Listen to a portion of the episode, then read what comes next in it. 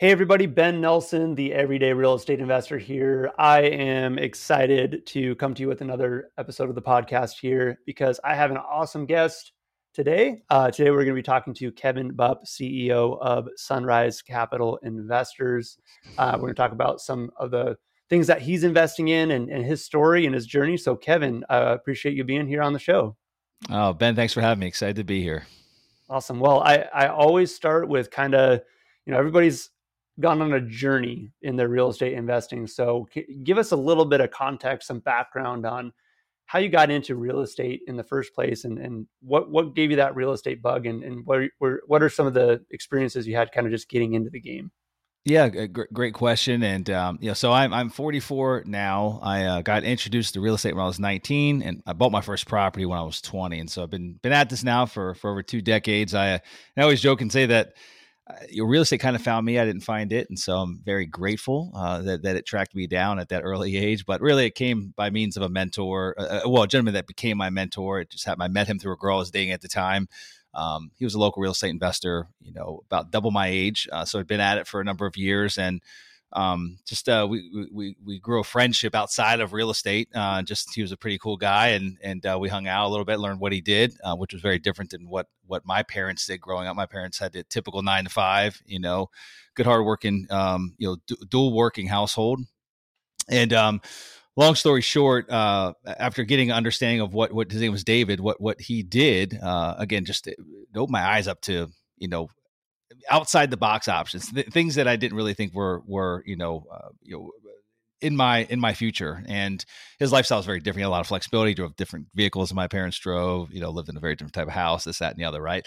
And um, mm-hmm. um, he. Uh, you know, he invited me to a real estate event um, back when I, you know, probably within the first few months of meeting him. It was a three day event that his business partner was supposed to go to. He couldn't, so he invited me to come. It was already paid for, and I went. And that was it. Like that was the that was the catalyst. That was what really opened my eyes up to to the opportunities, more so to meeting other people that were doing really big things. In my eyes, they were huge things, and it could have just been wholesaling a house and making a ten thousand dollar wholesale fee. Like that was huge to me. You know, do that a couple times a year. Like that that was right, just uh, right. it was just outside my realm of thinking. And um, so that was the start of it. That was really the, the jump off point. But I, I, didn't buy anything when I came back. At that point, I was literally going to school, um, local community college. I was tending bar in the evenings, you know, making my way and I would basically just you know try to be around David as much as possible between those times. And I, I finally, after a couple weeks after we got back from this, this this the seminar, I knew that if I didn't if I didn't figure out a way to really get my my fingers into this this this this real estate thing, if I didn't get my arms around it, that I would probably I'd lose interest as it dwindled away, and and and I would just shove it under the rock and never come back to revisit it. And so I, I kind of went out on a limb. I just asked David if um, if I could come work for him for free, you know, whatever it was. He was a solopreneur, so he didn't have a team really. He had some contractors he worked with and, and a few other resources that he relied upon, but like he was very much a solopreneur, kind of running the day to day of what he did and dealing with tenants directly and things like that. And so um, I saw him struggle with technology, and I knew that was an area that could probably help him out a little bit. Um, and so I basically just, again, I, I, put myself out there and asked if I could work for him for free and whatever he needed, whatever I could add value, whatever he needed, I would be there in between, you know, uh, school time and and working at the bar in the evening. So I'd work late, wake up really early in the morning, go spend some hours with him, go to class, come back after class, go to work in the evening, and uh, and I did that for for over a year, and and I did it long enough to where I got an understanding of his business model, why he did what he did, and just decided not to reinvent the wheel. And I bought my first property at the age of 20 and um, leveraged uh, some of the resources that he had introduced me to, one being a, a private lender so I used all the money I saved up bartending, bought that first property, you know, got some debt put in place by this private lender. They helped fund the rehab cost.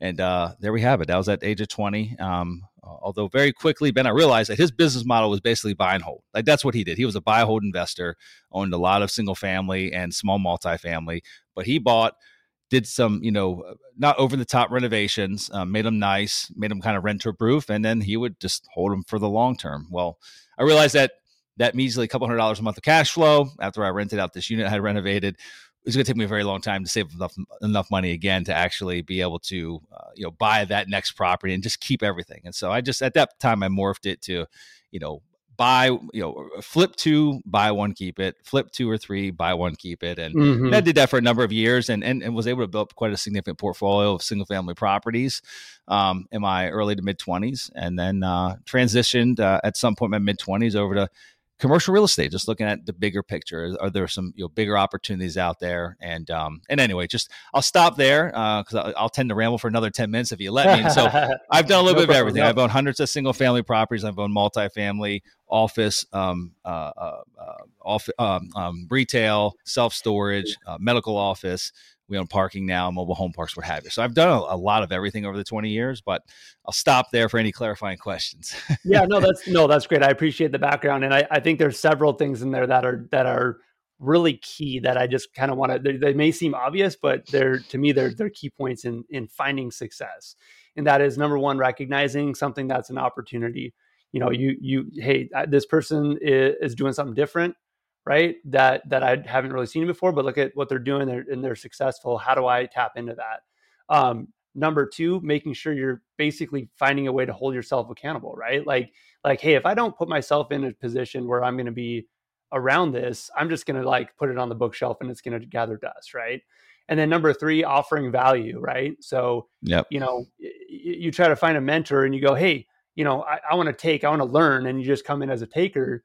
Um, you know people aren't people are willing to share that are successful but they but they want you to bring something to the table right? Because they're busy right? They've got lots of things going on and so you're coming from this hey how do i how do i bring value to this person where i can glean glean from their experience but i'm actually leading with value versus leading mm-hmm. with like i'm just going to take take information and, and go use it for my own. So right. I, I think those are just like key to me those are key components of of success overall um, are, are, those types of things and that kind of mindset and attitude. So I just kind of I didn't want to I didn't want to brush over those without kind of pointing those out. So no, um, I think it's um, an important note. I mean, I tell you that I say again, just if I'm speaking to anyone that's listening out there that's maybe just getting started and maybe having done their first deal yet, you know, they're kind of the, in the exploratory phase of, of their journey, learning about the different ways to make money investing in real estate, you know, I, I get a lot of inquiries, um, folks just reaching out like, "Can I pick your brain? Can I pick your brain?" I that get asked, it gets asked so many times, and and I lo- I love to help. Don't get me wrong, like I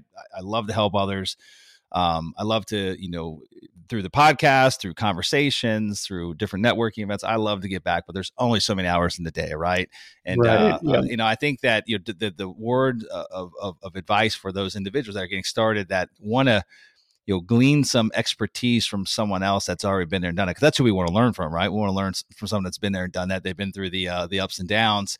Figure out how you can add value to them in their business. That's it. Like lead with value. Like first and foremost lead with value. Don't don't take right from the gate. Don't have that you know the you know give me a mentality. Have the let me help you. Let me let me add value to you in your business and help you grow. And then hopefully in return you'll help me on my journey. So just yeah uh, absolutely. I think it's a yeah, simple mistake I, a lot of people make yeah, absolutely. Yeah, and I think I mean, and again, it, it depends on who you're talking. But I've even heard I can't remember who said it, but it's like it's it's so true. You offer, hey, I'll take you to buy you coffee. I'll buy you lunch. Well, you know that's great, but is you know is that is it a twenty dollar lunch? Is that a fair exchange? I mean, I don't know. Yeah. I mean, every especially what what are you getting in return for a twenty dollar that's right lunch? Um, so you got you got to weigh that out. What what is the is the exchange fair for what you're asking them to provide to you? And twenty dollar um, lunch and an hour of time, probably, right? Right, right. And so your hour of time is probably worth more than twenty bucks, right? So yeah. yeah. with the, so with everything you're doing. So um, well, let's get into that. So you talked to we talked about how you started. Um, you know, like a lot of people kind of just got introduced to it. Started with some you know kind of basic concepts of investing um, you know, some flips, some buy and holds, um, maybe some. I don't remember if you mentioned wholesaling, but that's where a lot of people start also. Mm-hmm. So, um, and then and then took that and expanded on it and wanted to scale basically to something that was a little bit bigger. So commercial and all of those things, and led to what you're doing now, which is mainly mobile home parks and mm-hmm. uh, you said parking uh, parking garages and things like that, which is great. I've, I've actually correct. not talked to someone that does that, so that's that's awesome. So talk about uh, maybe just pick one and then we can go into the other because there's probably some differences, right? So um, what brought you to looking at, I guess, both of those opportunities and, and why those? and then what are you currently doing with those today, today? yeah I, have always i've always considered myself an opportunist i like to you know maybe seek out you know uh, opportunities where maybe others aren't looking, kind of going against the herd, and um, uh, you know any of the things I've ever invested in, I never went out seeking them. Um, most of the time, it's been introduced to me by someone, um, you know, someone that's already been there and done that. They've spoke, you know, to the merits of whatever whatever asset class it was, and the same thing happened with mobile home parks. Honestly, mobile home parks, when I got introduced to it back in 2011, was actually an asset class that I had never considered. Up until that time, I'd owned again hundreds of single family properties, multifamily, um, some other uh, uh, miscellaneous commercial real estate, some industrial, and some office and some retail, um, but I'd never ever considered mobile home parks. And I didn't know anyone that actually owned any mobile home parks. But um, as these things typically happen, I was introduced to a gentleman by the name of Randy. Randy had been a commercial banker for his 30 year um, you know, career.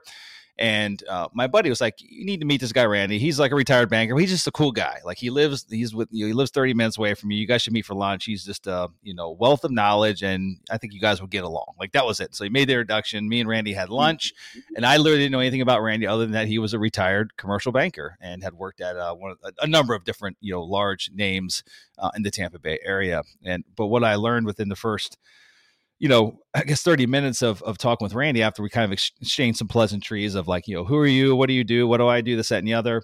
Um, he retired from banking um, and ended up buying three mobile home parks here in in, uh, in Central Florida.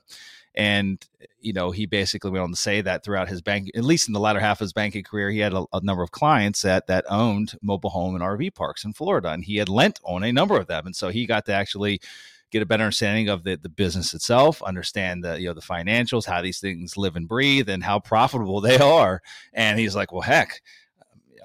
I know what I'm doing when I retire. I'm going to take my my my retirement funds and I'm going to go buy a couple of these, and these are going to be my retirement. And that's exactly what he did. So I'd met him, I think, about two years after he had purchased those those uh, three assets, and I was so intrigued, just uh, you know, of all the you know things that he was telling he was telling me about about my home parks. I was like, gosh, I, I had to plan at that point in time to go scale multifamily, and I and we skipped a part of my history. In 2008, I lost pretty much everything. So there was a from 2008 to 2011, I was through damage. I was going through damage control. I truly lost uh, everything. Even my personal residence went to foreclosure. I mean, it was a, it was a, a pretty dark and rough time for a number of years. Mm, and so, yeah, yeah.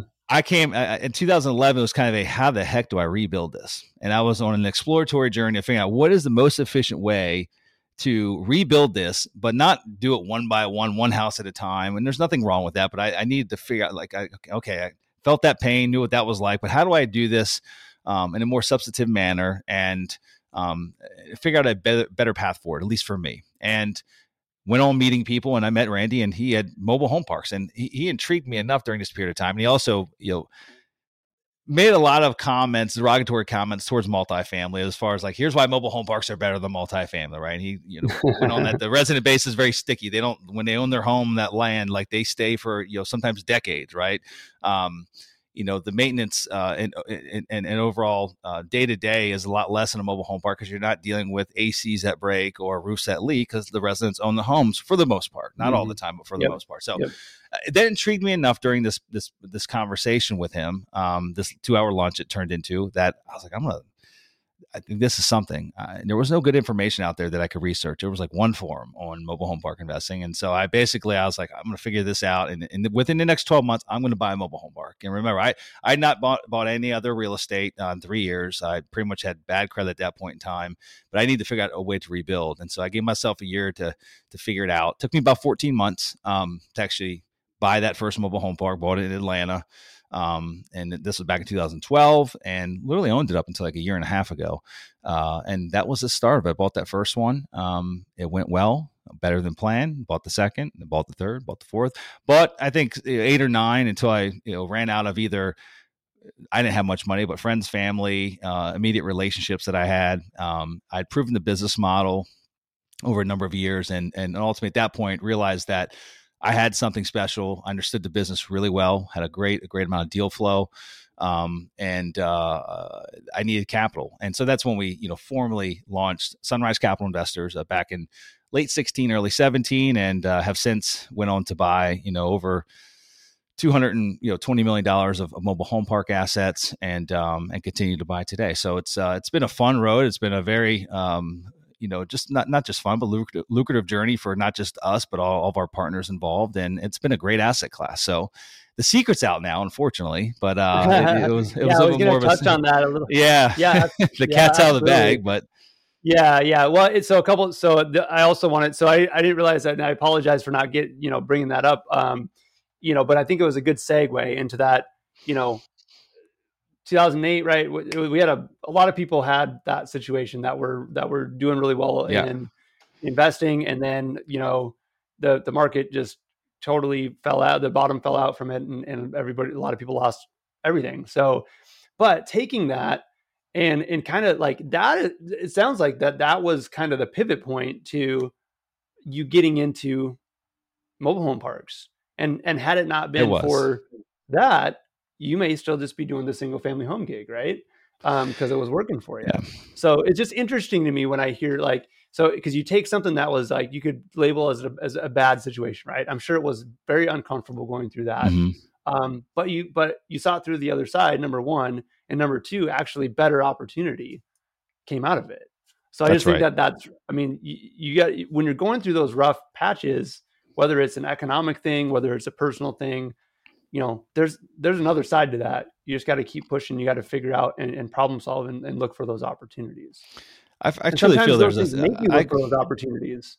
Yeah I, I feel like there's always a silver lining and and whatever we you know whenever we're having bad moments or bad days what have you or bad, bad things happen to us i feel like there's always if we can you know kind of lift ourselves above that and there's always something positive that can come out of it or a lesson a positive lesson that's learned um, from it and so it's hard Mhm. it's very difficult when you're you know when you're dealing with it on, on that that given time frame but like normally i agree with you i think that it, it took me a couple years to realize that but uh yeah something positive did come out of that 'Cause, again trajectory of time would have been changed if uh, I wouldn't have gone through that you know financial distress in 2008 so and who knows what Yep. what path I would have chosen if, if any different one Yeah, exactly.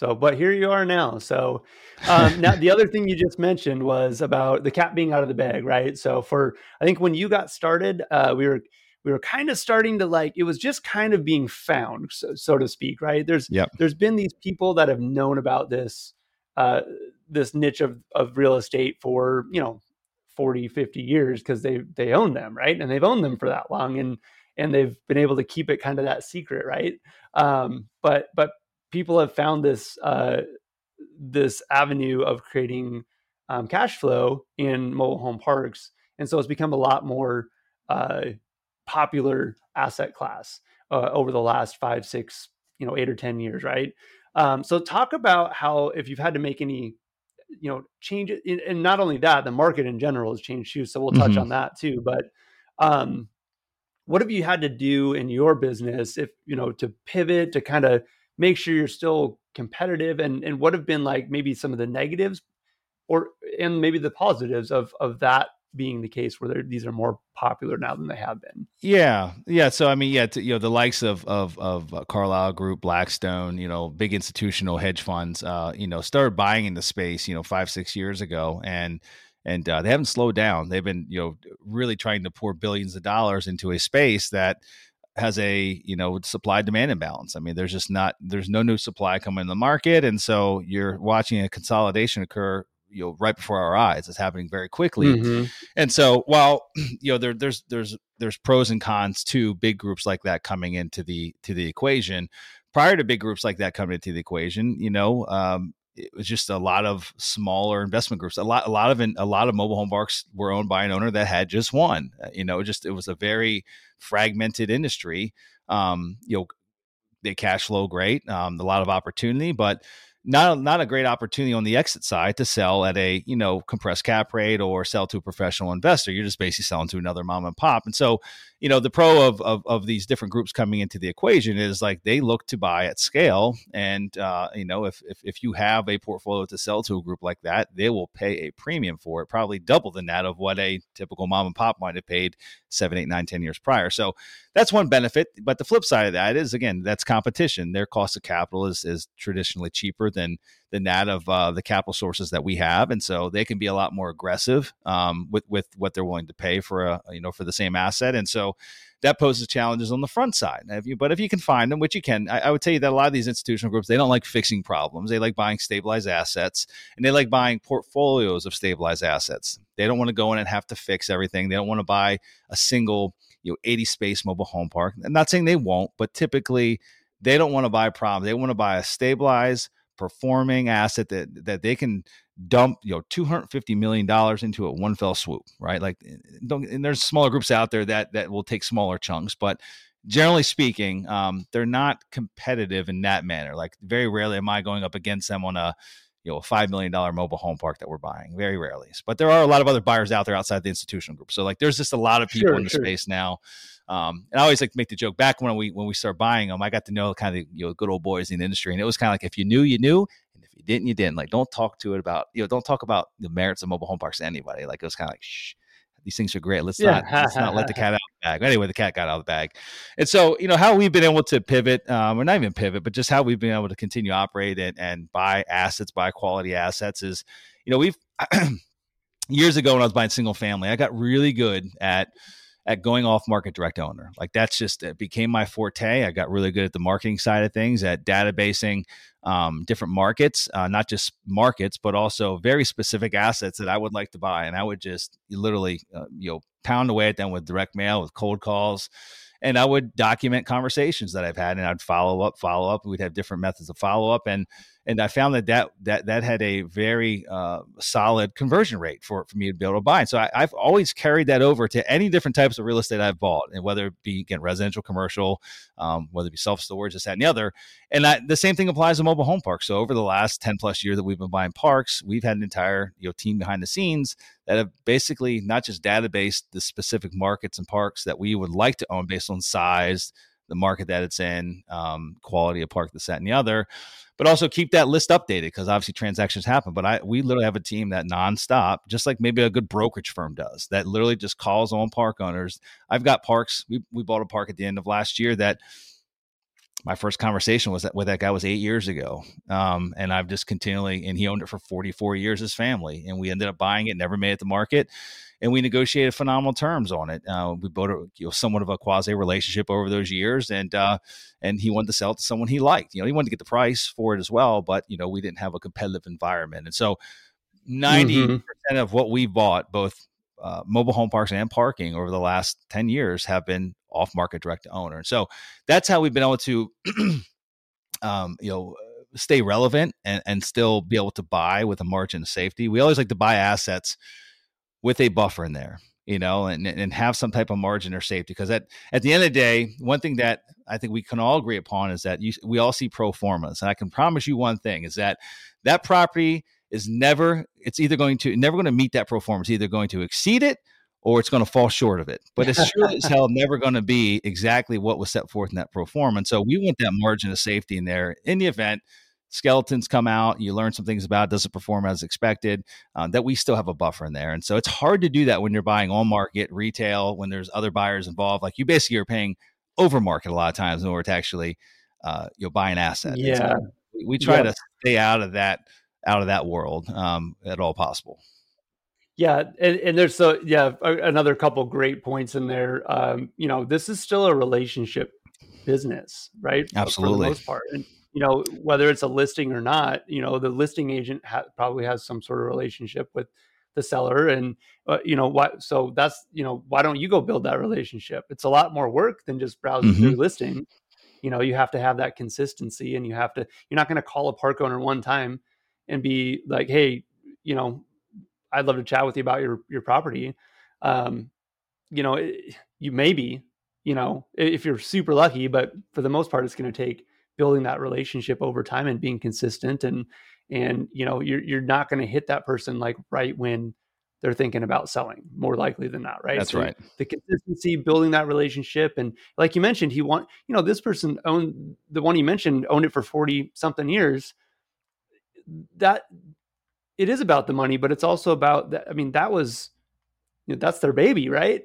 That they is. probably they, they send their kids want, they send their kids through school, their grandchildren through school, right? Like like you know, yeah. You know, university and all that. And um that was their that was their family's income. Their kids grew up in the park. The kids help, and it's a really you know, this park I'm speaking to. It's a really nice high end park, and so they got to know the residents in there. I mean, they saw residents come and go over the years. I mean, it's just mm-hmm. it was it was intertwined into their being um, by that point. Yeah, exactly. and so I life. think it's yeah, and it's I think it's important for a lot of owners to to know that their assets going to be continue continue to be managed well, and that they know who's who they're handing it off to, right? So um, that relationship is is super important.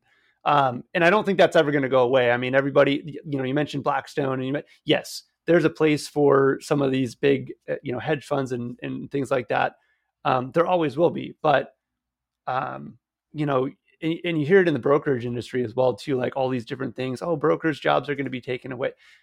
I don't see it. I just don't see it because I think there's always that relationship aspect. And yeah, maybe mm-hmm. certain aspects of the job, or maybe if you're just lazy and not doing what you're supposed to be doing as a as a broker or as someone doing what you're doing, then yeah, maybe you have something to worry about. But re- relationships are always going to be key, no matter what technology and all of that stuff is out there, and, and no matter how many big buyers are out there, um, there's always opportunity.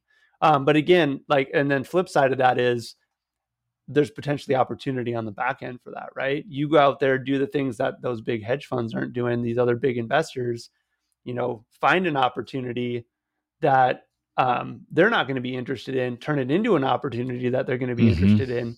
And now you can make money because they're looking at it from a different set of glasses, right? They That's want right. that stabilized asset. They're willing to pay a lower cap rate for it. That's how you create value that you can sell um, to one of those bigger buyers. That's right. Exactly. Yep. Awesome. Well, um, we didn't talk about. Let's touch really quick. Um, not. I don't want to spend a ton of time on it, but um, I am curious about the parking garage thing and how how you got into that, and then and and just some kind of basics of what what that looks like alongside the mobile home park investing.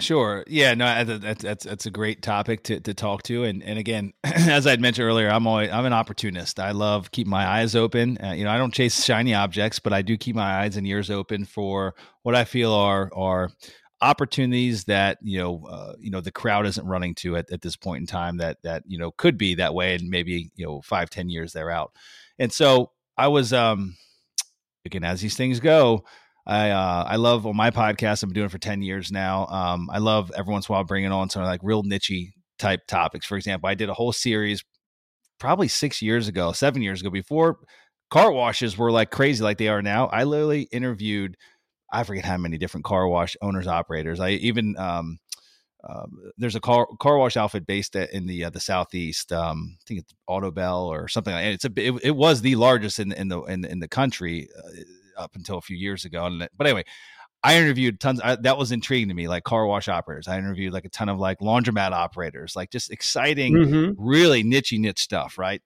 Um, and so one of those one of those niche niche interviews was uh, a parking lot broker. Um, he was one of only three brokers in the entire United States that specialized only in selling parking assets, and he also owned a number of parking assets as well. That was intriguing. I had him on the show and it was one of those things where I got off the. I didn't know anything about the niche. I couldn't even do much research on it because there wasn't much information out there. There's, mm-hmm. I didn't know yeah. anybody that owned a parking lot investment, and uh, um, I was so intrigued after I hung up the phone with him after we stopped the interview that I just it never never escaped my mind and um, ended up my partner and I ended up attending a few different parking lot or parking conferences. There's a few national conferences that that go off each and every year to support that industry and and did that for a number of years, just really exploring the space more, just getting a better understanding of the business model, where the opportunity lies, and probably spent about two and a half three years doing that before we bought our first parking asset. Um, and and and really, what we realized that it was a very fragmented industry, very similar to that of what mobile home parks were ten plus years ago. Lots of mom and pop owners, um, lots of those those owners that are lacking technology and are basically missing a lot of revenue opportunity by not implementing technology. You know, not implementing dynamic pricing on on lots of garages that they own for events and, and other types of events like that. Um, and so you know we uh, we dug a little deeper and, and bought that first parking lot. We bought a, a lot up in uh, Wilmington, North Carolina, in downtown, a small little surface lot. uh, right on a, a, hard signalized intersection. It had been uh, run by a basically a mom and pop local real estate investor. Had his son running it. Had no technology. It didn't accept credit cards. Um, while all, the, all, all the other private lots in the area accepted oh, credit cards, this one didn't. you know, it was two blocks from historic waterfront downtown, right in the, in the you know, restaurant row. but this, you know, the son would take you know, uh, of cash. And I don't even carry cash on me half the time. So I would have missed the parking opportunity. I wouldn't have probably gone around the corner, park somewhere else. And so anyway, we realized that there was a ton of upside just by implementing a credit card machine. They're simply putting a credit card machine in place, also instituting dynamic pricing, you know, changing the pricing of, of, uh, of parking when events were present, when concerts were going on or events downtown there. Um, and also lowering the pricing when it was slow time, right? Like just having the ability to actually change mm-hmm. it on the fly. Um, and also having parking enforcement, you know, uh, just put some lights in, things like that, make it safer for people. And we bought that asset. Um, uh, the, the NOI, NOI, the, the trailing 12 months was, I think, $38,000. And we, uh, we paid 695, but before we closed on it, we arranged a triple net lease in place with a local operator, a very prominent operator that knew their business well um, for uh, uh for uh, I'm drawing a blank. I think it was seventy seventy one thousand dollars. A triple net lease uh, for a five year triple net lease, seventy one thousand dollars. So, um, so right there, we bought it basically at a at a um, unleveraged 10 cap and i've gotten to know this operator that runs it now he's a good friend of mine he runs a pretty large parking operation and you know, he's giving me some insights as to what that lot actually does with their enforcement, with their, you know, their, you know, professional operations. And um, the following calendar year, uh, this is 2022, um, that lot did a gross revenue of I think it was 139, give or take thousand dollars. It's tiny little lot. So anyway, just wow. thirty-eight thousand dollars from when we bought it. Yeah, from from what it was mom and pop to you know a hundred basically a hundred thousand dollars more um, just wow. by that's, instituting that's some professional and then that might be an extreme value or extreme example to, to use. Um, i'm not going to say it's going to happen all the time but um, you know we've done it time and time again. Uh, we bought an asset from the city uh, here in our backyard city of clearwater. It's down clearwater beach. It was a city owned garage. Um, it had only been built five or six years ago cities are just bad business people. I mean, the the, the price they were, what it cost them to build that to what they were charging for parking. You know, the average parking on the beach was um, on non-busy times was five dollars an hour, and on busy times sometimes it was forty dollars, like flat fee, um, forty or fifty dollars flat fee. And they were they built this beautiful parking garage, and they were charging two dollars an hour.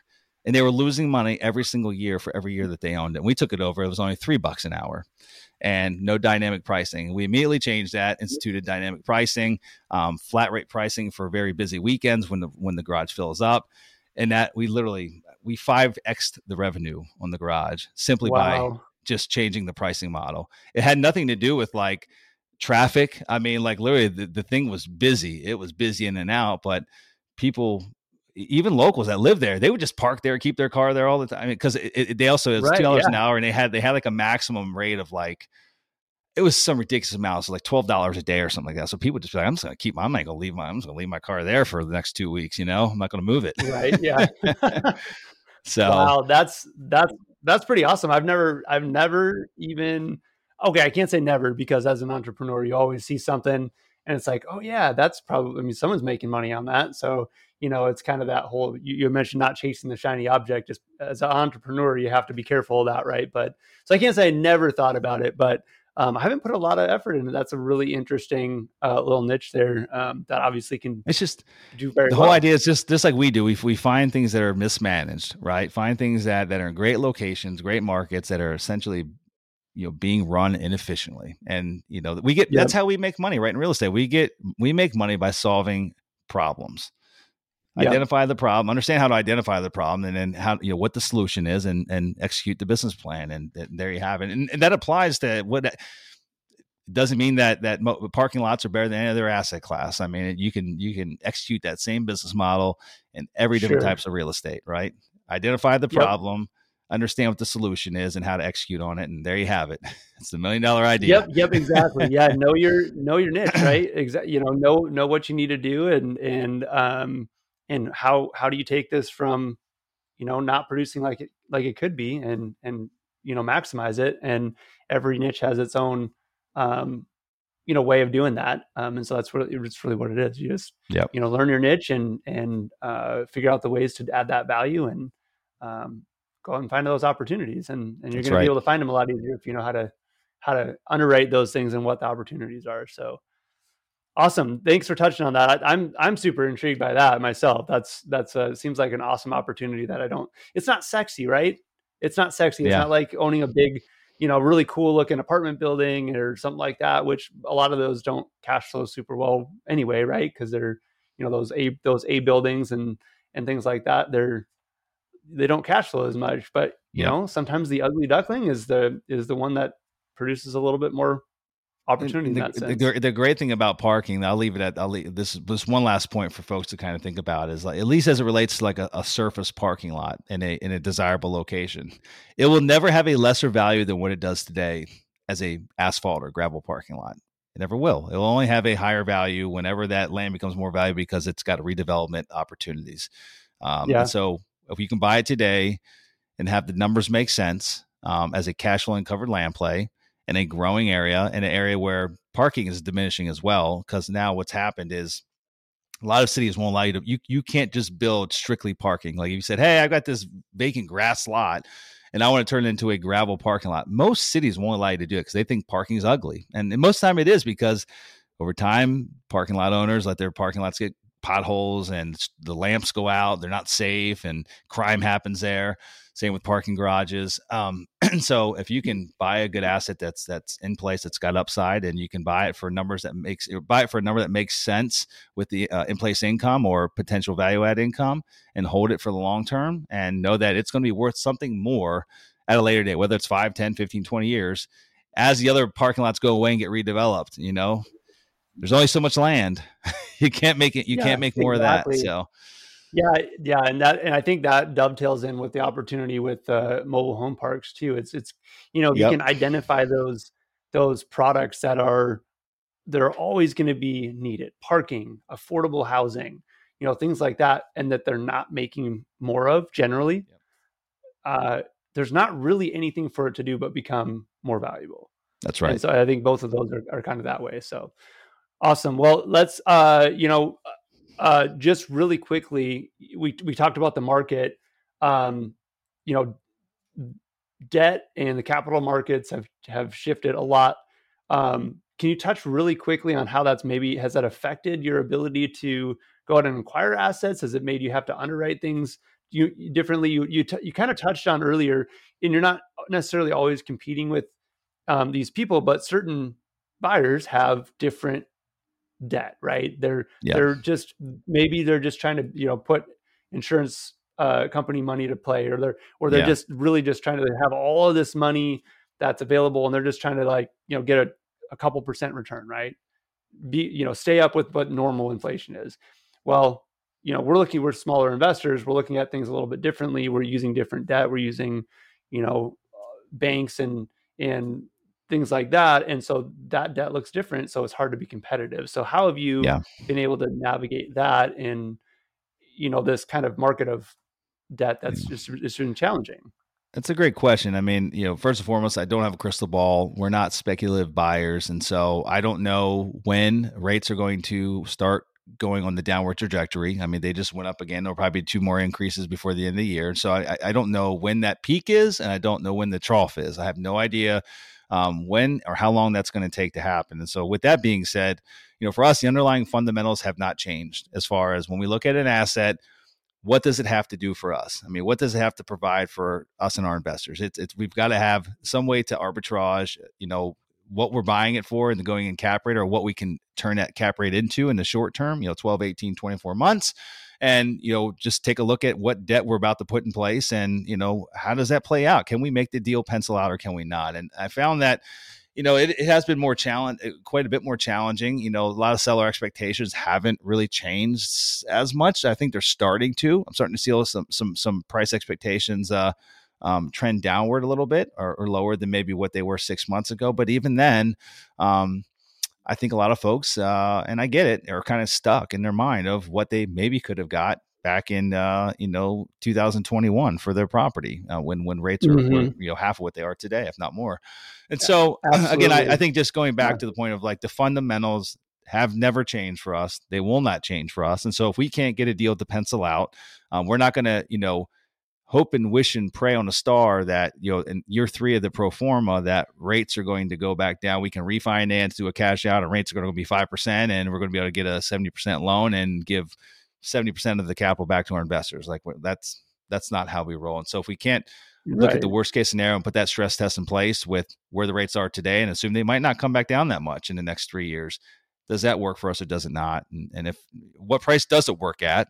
That's our offer. And you know, if we lose it, we lose it. And uh, if it's meant to be, it'll circle back around. So we just bought a, yeah. a parking garage in downtown um, Phoenix, Arizona, about two months, two two and a half months ago. We started working that deal last July, July of uh, 2022, and um, we made our offer back then was um, again world was very different. Oh, actually, we started working at like May of last year. Um, July is when the capital markets start, started getting a little funky. Um, but we our, our offer was um, it was like twenty seven point eight million dollars um, for the for this asset. Phenomenal asset, best location downtown Phoenix, and um, we got beat out. We uh, we made the final best, and we got beat out, and hadn't heard anything else about it. Uh, October came around. Um, the buyer couldn't execute. You know, the markets had changed even more. He had capital calls of some other deals. Long story short, he couldn't execute. He couldn't buy the owner of it was an institutional owner. They had they had a debt maturity coming up, like a lot are happening right now. Um, they mm-hmm. had their backs yep. against the wall. Um, their fund had already sunset that they owned this in, and they needed to unload it. And um, and so, long story short, we didn't we didn't close on it until um, I think it was May of May of this year. So I mean, we started back at it in October of last year. Again, twenty seven point eight million, I think is what our offer was. When it was all said and done, when it was all said and done, when we finally closed on this, we bought it for after all seller credits and all that, like a net purchase price of $15.4 million.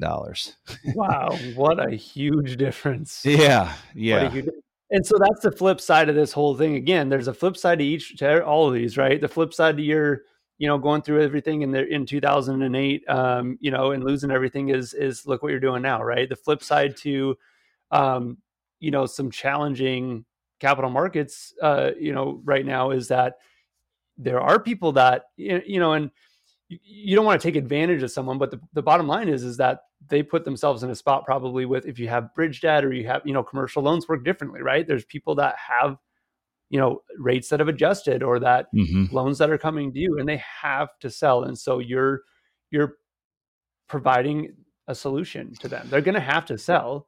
So that's an opportunity that is being created by by kind of the volatility in the market Yep, exactly. And so, I, I again, I, I, back to the case in point of like just the you know if we'd have, honestly where the rates were back when we started that deal last year, if we could have closed on it in a reasonable time frame before the capital markets went haywire, then we could have still made sense of it. I mean, because we right. the debt we put at, on it this time around, twelve million dollars or something like that, right?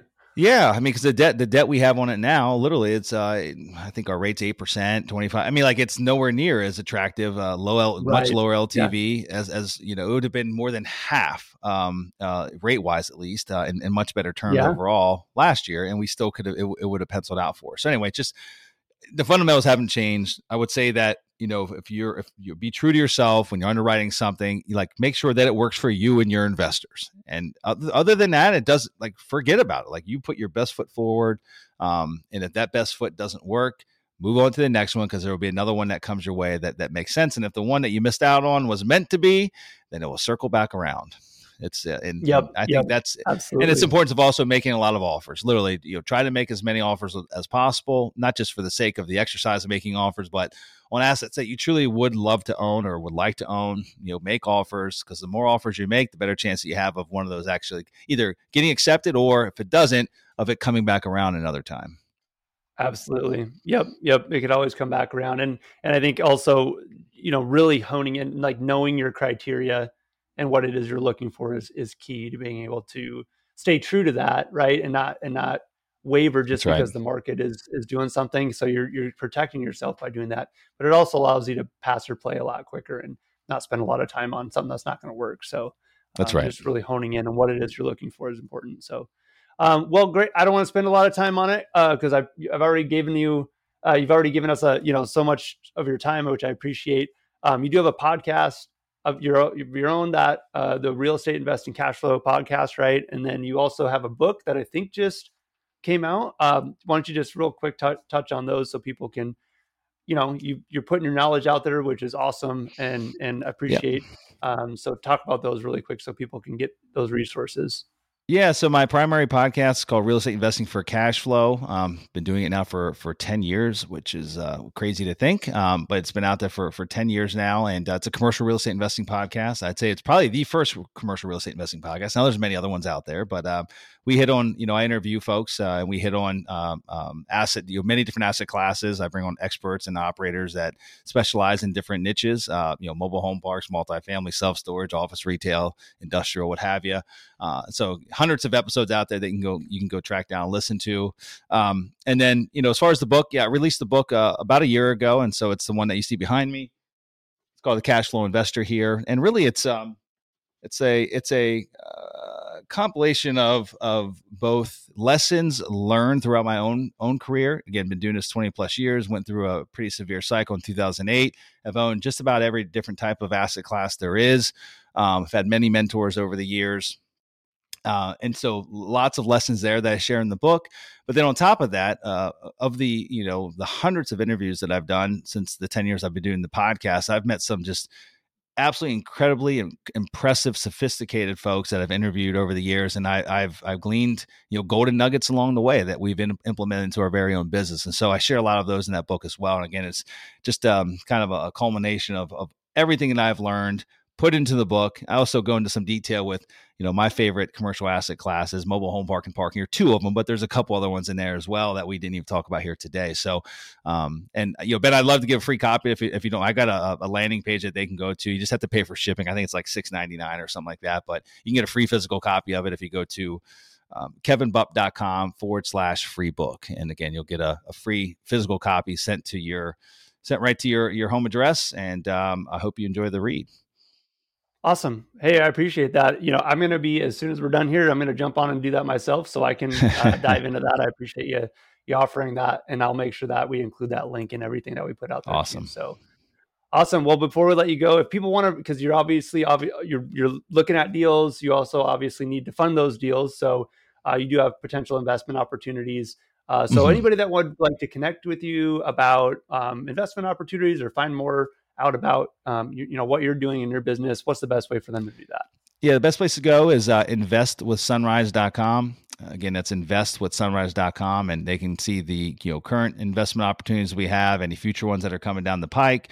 Uh, get links to my podcast and just everything else that we have uh, happening uh, within our business, but then also a lot of other resources as well there uh, on that page. Awesome. Well, Kevin, thanks again for being on the show. Really appreciate you sharing about your journey and, and about some pretty cool uh, different asset classes that are that are out there. You definitely got my mind spinning on a couple of these things. So uh, it, it's exciting. It's cool. There's opportunity out there, and um, again, I appreciate you being on the show. Oh, thanks for having me, Ben. It's been been a lot of fun. I appreciate you putting on the show. I know how much hard work it is uh, doing these podcasts, so I appreciate yes, all you yeah, do. Yes, it is. but yeah, we appreciate you putting it out there too. It's a, it's great to be able to share from experience and help other people uh, uh, you know, get out there and, and make some things happen. So thanks again for being on the show. All right. Take care, Brad.